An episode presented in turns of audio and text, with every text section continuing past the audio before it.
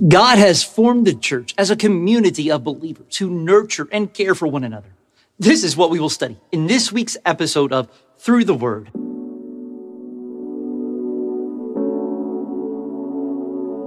Hi, I'm Adam Burton. I'm the pastor at Central Baptist Church in Maysville, Kentucky.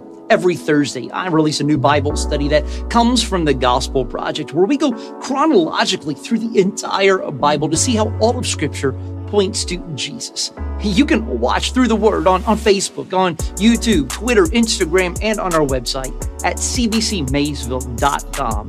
You can also subscribe to the Through the Word audio podcast in your favorite podcasting app.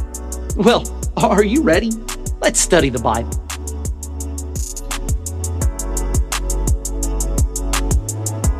In 2007, uh, California pastor Dan Kimball published a book titled They Like Jesus, but Not the Church Insights from Emerging Generations. The book is a compilation of coffee shop interviews with older teens and 20 somethings. And the gist of the book is that many young people like Jesus, but they have strongly critical views of the church. The church to them is a political, judgmental, oppressive, homophobic, arrogant, and it's full of fundamentalists. You know, the irony, though, is that these same young people long for authentic relationships, a place where they can be vulnerable and ask their questions, a place to belong. That is, to experience true community. Now, why is that ironic? It's because that is what the church of Jesus Christ is meant to be. A community of baptized believers who share a common life together, encouraging one another and helping each other look more and more like Jesus. Now, we can't blame young people for not liking the church when the church at times fails to be what it is supposed to be. Rather, we ought to listen to their critique and to learn from them, especially where their critiques line up with what scripture says. If we are to, to be the church of Jesus Christ, bringing him glory and providing a powerful witness to the world, then we, we need to understand what the church is and what should characterize her. As the, the Lord Jesus Christ builds his church, he uses believers to encourage other believers. Mature believers encourage new believers. All believers help one another follow Jesus so we all look more and more like Jesus every day. Through our generosity, we meet one another's needs. And when the church lives together in these ways, it provides a powerful witness to the unbelieving world in this study, we will consider how those who belong to the church encourage one another in faith toward Christ likeness and through generosity. Here's our first point.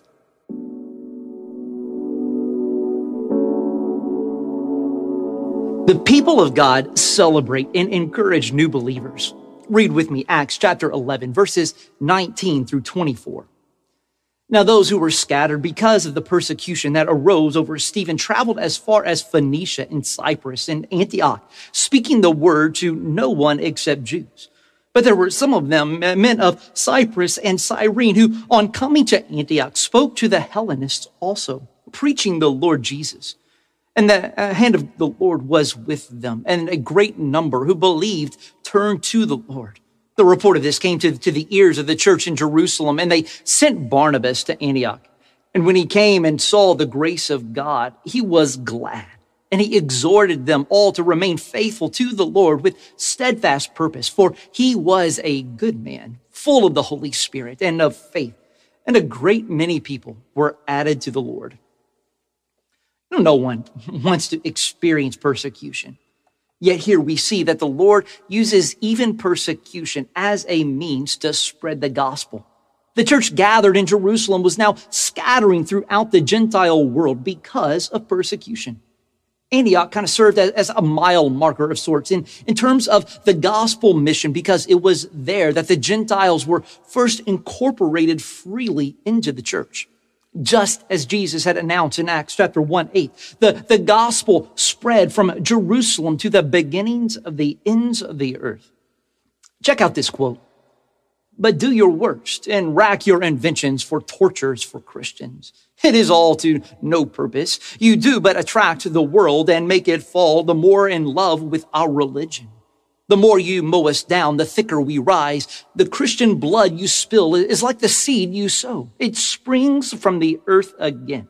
and it fruitifies the more. Don't imagine how exciting it must have been to, to be a part of the early church in Jerusalem, witnessing the miracles at the hands of the apostles and, and celebrating many others coming to faith in Christ with each passing day. You might have been tempted to remain in Jerusalem just to see what amazing things the Lord would do next. But then, under God's providence, Stephen was martyred, an event that caused the Jewish Christians to, to scatter and start their return journeys home or, or find new homes. God's use of persecution to, to spread the gospel doesn't mean we should go looking for it. However, it does, it is encouraging to consider the fact that the killing of Christians cannot overpower the church. So even in persecution, we can rejoice in the Lord that he is saving and building his church. The apostles had a responsibility to affirm and oversee the expansion of the gospel and the church. So they sent Barnabas to Antioch. Now, what Barnabas found was, was a cause for joy, right? New Christians, both Jew and uh, Gentile. And he then encouraged all these newborn believers so they would endure and grow in wisdom, stature, and in favor with God and humanity. Coming to faith in Christ is a cause for celebration. A citizen of the kingdom of darkness has been transferred into God, the kingdom of God's beloved son. Yet it is also a cause for investment. See, when a person is born again, he or she is a baby in Christ.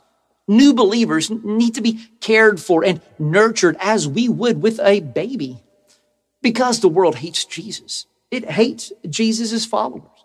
This means we will always be strangers in this world. Even as we celebrate new believers, we need to remember that they need encouragement to remain wholeheartedly devoted to the Lord.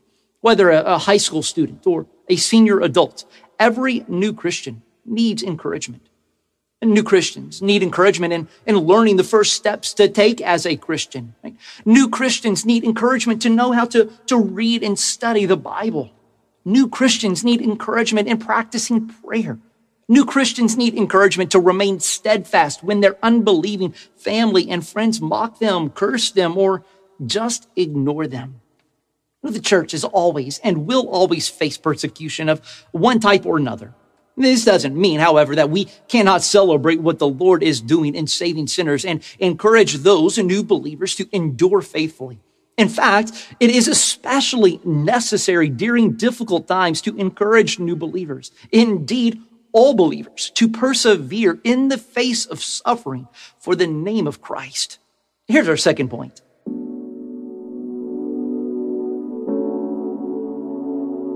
Read with me Acts chapter 11, verses 25 and 26. So Barnabas went to Tarsus to, to look for Saul, and when he had found him, he brought him to Antioch. For a whole year, they met with the church and taught a great many people. And in Antioch, the disciples were first called Christians. Discipleship requires the passing on of knowledge, but not for its own sake and not for just any knowledge will do, right? It's passing on and obtaining knowledge of the scriptures for the sake of becoming more and more like Christ.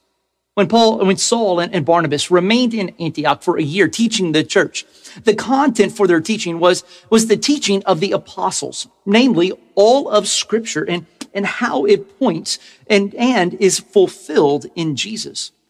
In Ephesians chapter 4, verse 11, the apostle Paul helps us to see that the Lord Jesus gave ministers of the word to the church. Apostles, prophets, evangelists, pastors, and teachers. These leaders have the goal of building up the body of Christ, discipling believers so they can learn about Jesus in order to become more like him.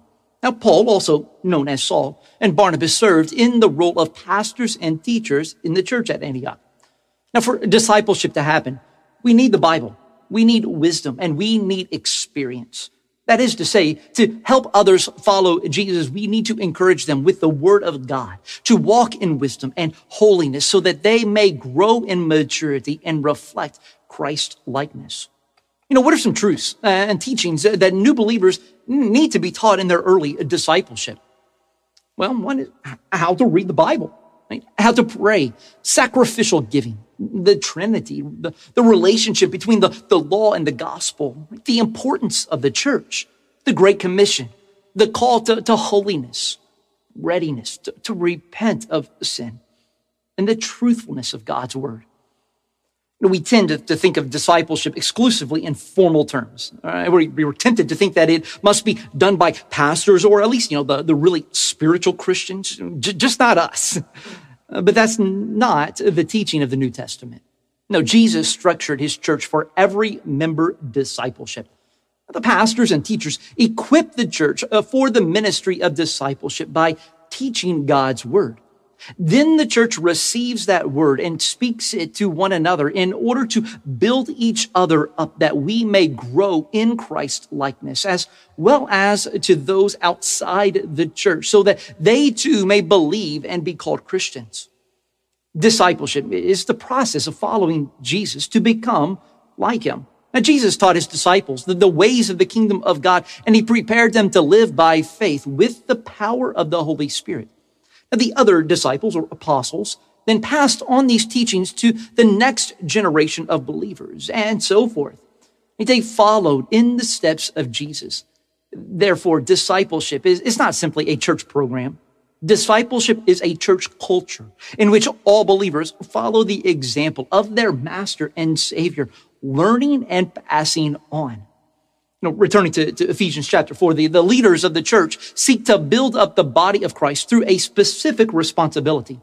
That is to equip the saints for the work of ministry, for building up the body of Christ until we all attain to the unity of the faith and of the knowledge of the Son of God to mature manhood, to the measure of the stature of the fullness of God or fullness of Christ.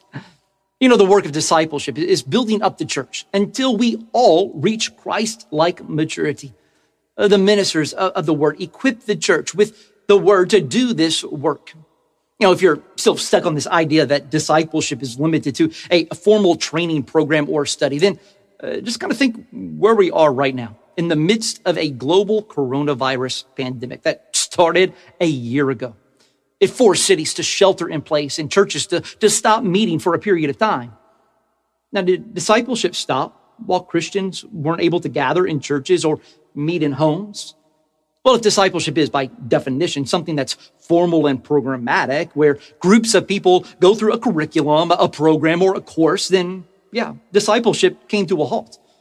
But even in a pandemic, war and persecution, discipleship can still take place and it must take place. Why? Because discipleship is the mission of the church. Discipleship is simply helping one another follow Jesus with the goal of becoming more and more like him. That's the only way we can endure faithfully through pandemics and persecution, prosperity and poverty. Check out this essential doctrine discipleship. Discipleship is a process that takes place, place of both formally and informally to affect spiritual maturity as people follow Jesus. Informal discipleship, as passages like uh, Deuteronomy chapter 6, verses 4 through 9 suggest, happens everywhere in every arena of life. Growing in our faith and deepening our walk with Christ is something that requires our whole life, not just the mind. Now, formal discipleship refers to periods of instruction, right? We, we make disciples through our words and actions, providing verbal instruction from God's word and non-verbal examples through our lives. Here's our last point.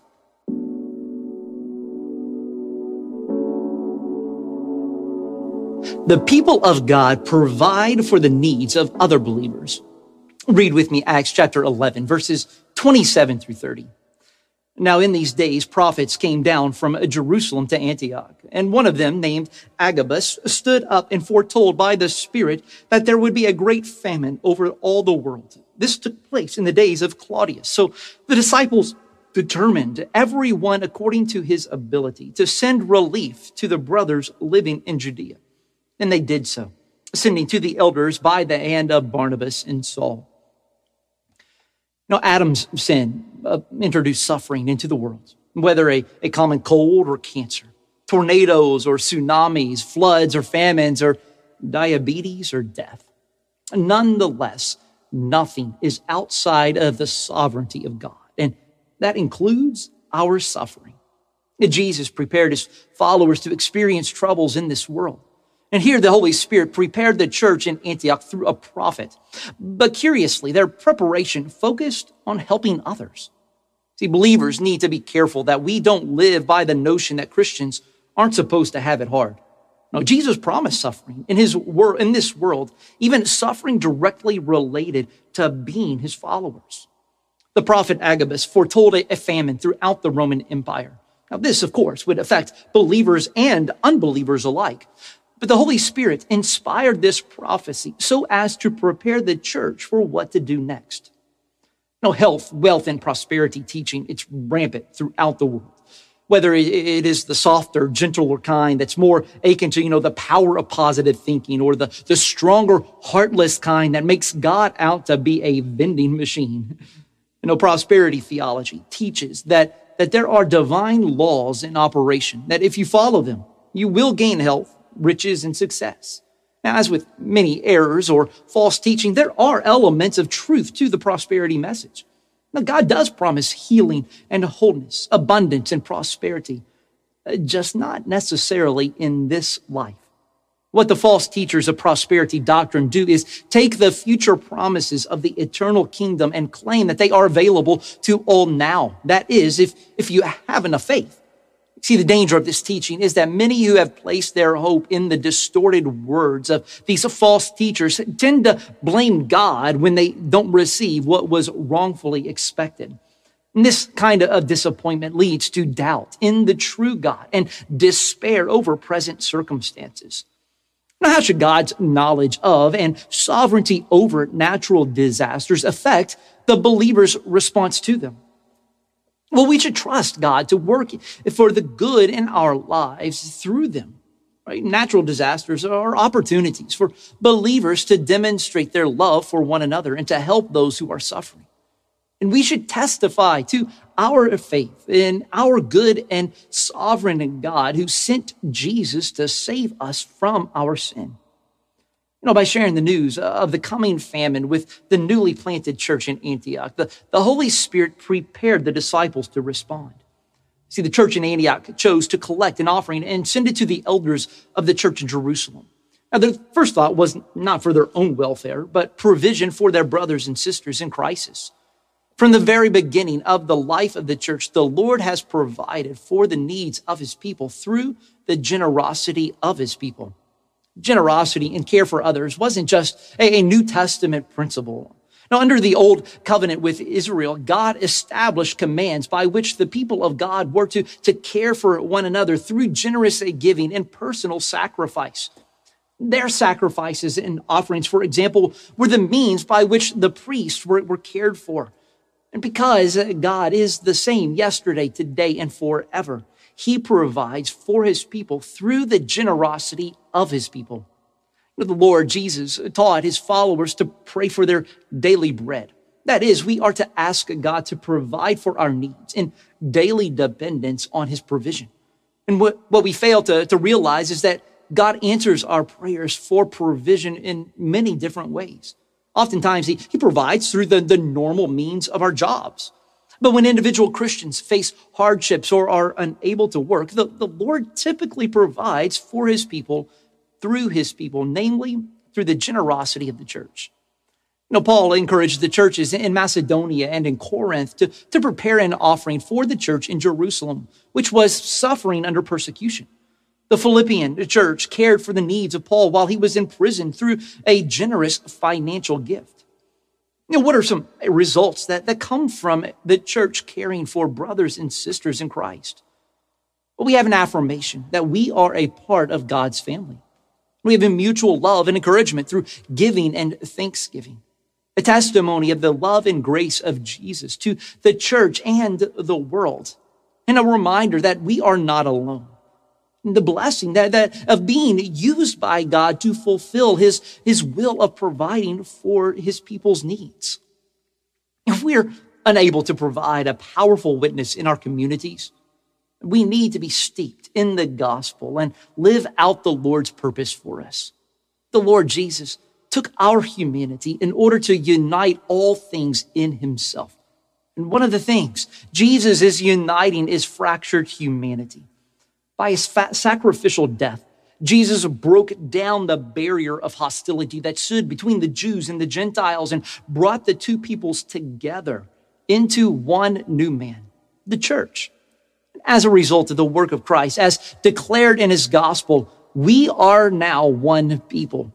And this unity works itself out in the life of the church as we celebrate and encourage one another, as we help one another follow Jesus to, to look more like him, and as we meet the needs of one another through generous giving and, and personal sacrifice.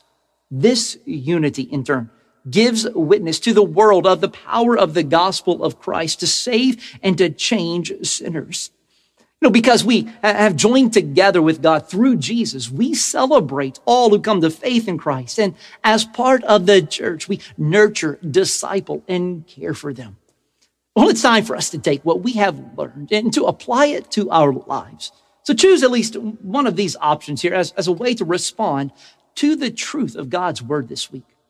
One, how will you encourage believers in your church to remain steadfast in the faith? Two, what are ways, some ways your church can provide for the needs of others in your church or in churches throughout the world? Three, who is the Holy Spirit leading you to share the gospel with, even though he or she may be different from you? Check out this quote. Therefore, since thanks to our good master, we are sharers of the greatest and most divine and the first of names, those honored by the name of Christ, being called Christians.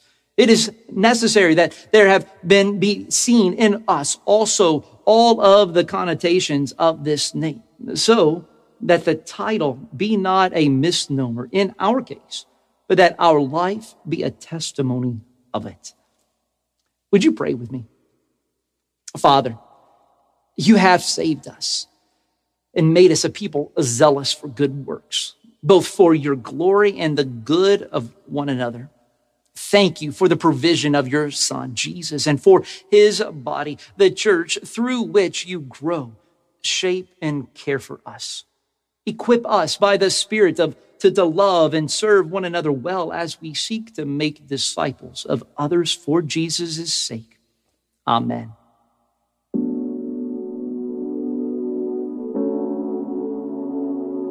Thank you for watching this week's Bible study. Jesus came to break down the dividing wall between us and God, as well as the walls that separate people. Through the atoning work of Jesus, we are joined together with Him and the church as one people of God. And as followers of Jesus, we are to celebrate, welcome, and care for all who trust in Jesus. Let me close with by telling you some good news. Jesus came to live the perfect and sinless life that you could not live. He died the sinner's death that you deserve, but he defeated both sin and death by rising from the dead. See, you can be saved from your sins by putting your faith and trust in Jesus. Are you ready to give your life to him? If so, would you please connect with us? You can text our, our prayer hotline at 305 707 PRAY. That's 305 707 7729. Or you can go to our website at cbcmaysville.com and, and click on that Connect tab at the top because we want to connect with you and we want to put some free resources in your hands to help you to know what it looks like to follow Jesus. And if you enjoy this episode, would you please share it and like it so that others too can experience God's word? Next week's episode, uh, through the words titled, The Church is Sent to Proclaim Jesus we will see that Jesus is better than the Old Testament prophecies and institutions because he fulfills them. Well, Lord willing, I will see you next Thursday for Through the Word. Until then, God bless.